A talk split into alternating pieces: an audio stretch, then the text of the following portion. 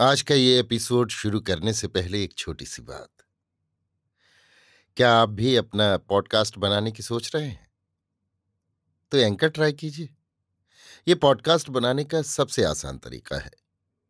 Number एक, ये free है। नंबर दो, इसमें कई सारे ऐसे टूल्स हैं जो आपको अपने फ़ोन और कंप्यूटर पर रिकॉर्ड और एडिट करने की फैसिलिटी देते हैं। नंबर तीन आप अपने पॉडकास्ट को डिस्ट्रीब्यूट भी कर सकते हैं, जिससे इसे स्पॉटिफाई और दूसरे प्लेटफॉर्म पर सुना जा सके। तो डाउनलोड कीजिए फ्री एंकर ऐप या विज़िट कीजिए एंकर डॉट एफ़ पर अपना पॉडकास्ट स्टार्ट करने के लिए। ये तो थी एक छोटी सी जानकारी, और अब शुरू करते हैं एपिसोड का सिलसिला। तो आज के एपिसोड में लीजिए सुनिए फणीश्वरनाथ रेणु के लिखे उपन्यास। मैला आंचल का भाग त्रेपन, मेरी यानी समीर गोस्वामी की आवाज़ में। कोठारिन लक्ष्मीदासिन बालदेव जी के साथ मठ से अलग हो गई। कलमबाग में बाँस फूस के तीन सुंदर बंगले खड़े हो गए हैं। इस इलाके की ये भी एक बड़ी कारीगरी है। बाँस फूस का चौखड़ा एक ही डर होता है आग का, लेकिन होता है खूब। मेहराब और जाफरी गूंथ कर लगा दिया है। फूल तो पहले से ही लगे हैं। बाग की खूबसूरती तो अठारह गुना बढ़ गई है। वाह रे कोठारिन, चार सौ रुपये में एक जोड़ा बाछा खरीद कर मंगवाई है, मोतीचूर हाट से। बड़ा तेज है, हल्की सी बाछा गाड़ी बनवाई है। बाँस के पोर पोर को छीलकर उसमें तरह तरह के रंग लगाए गए हैं। हर बंधन को और खासकर बल्ला की डोरी को सतरंगी लड़ों में गूथा है। छोटे छोटे लटकन फुंदने लाल, हरे, पीले, नीले। बाछों के सर पर पीतल के पान हैं। गले में कौड़ी की लाड़ियाँ और घंटी है। एक चोर पर मीढ़ी झुनकी भी है। झुन झुन, टुन टुन, झुन झुन, टुन टुन। सुनो, वही। बालदेव जी गोसाई साहब की बग्घी संपनी निकली। झुन झुन, टुन टुन। बालदेव जी अब कितने साफ़ सुथरे रहते हैं। बगुला के पाखों की तरह खादी की लुंगी और मिर्जई दप दप करती है। देह भी थोड़ा साफ़ हो गया है। लक्ष्मी अपने हाथों से सेवा करती है। मठ पर तो अब कौआ मैना के गू के साथ आदमी के बच्चों के भी पैखाने भिनकते रहते हैं। रमपियरिया की माए दिन भर पड़ी रहती है। साथ में छोटे छोटे तीन चार बच्चे रहते हैं। भंडारी उस दिन आकर कलप रहा था। दासिन, प्रसाद चित्त से उतर गया है। रोज रात को सपना देखते हैं कि पीने के पानी में मछली छल मला रही है। सतगुरु हो। एक महीने में रमपेयाड़ी ने माया के जाल में महंत रामदास के अंग अंग को फांस लिया है। महंत साहब इस जाल से निकल भागने के लिए छटपटा रहे हैं, मगर जाल की गिरहें और उलझती जा रही हैं। कल गाली गलौच और मारपीट हो गई। महंत साहब ने रौत हट हटिया से सुबह को एक भर गांजा मंगवाया था। रात में सोने के समय रमपेयाड़ी ने कहा, महंत साहब, गांजा फुरा गया। गांजा फुरा गया यानी चूक गया। सुनते ही महंत साहब चिढ़ गए।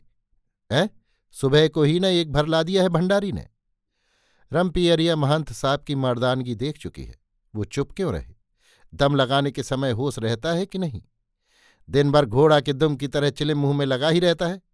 चुप चमारिन, अखाड़ा को भ्रष्ट कर दिया। सतगुरु हो, लक्ष्मी ठीक कहती थी।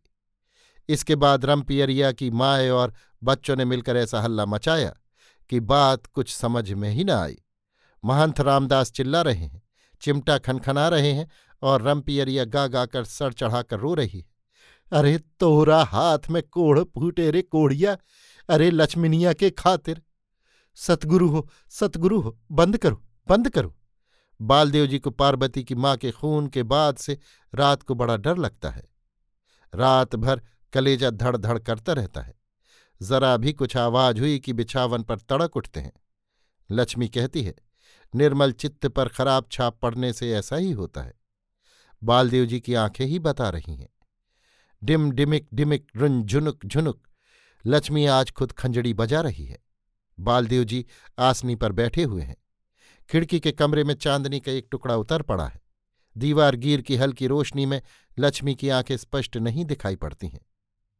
ज्वाला बिरह वियोग की रही कलेजे छाए, प्रेमी मन माने नहीं, दर्शन से अकुलाए। बालदेव जी टकटकी लगाकर लक्ष्मी की ओर देख रहे हैं। खंजड़ी बजाकर गाने के समय लगता है कि लक्ष्मी की बोटी बोटी नाच रही है। घुटने के बल बैठी है। इंदर सभा नाटक में हूर परी, मशहूर परी, सबुज परी, झंझनी बजाकर जैसे गाती थी, उसी तरह।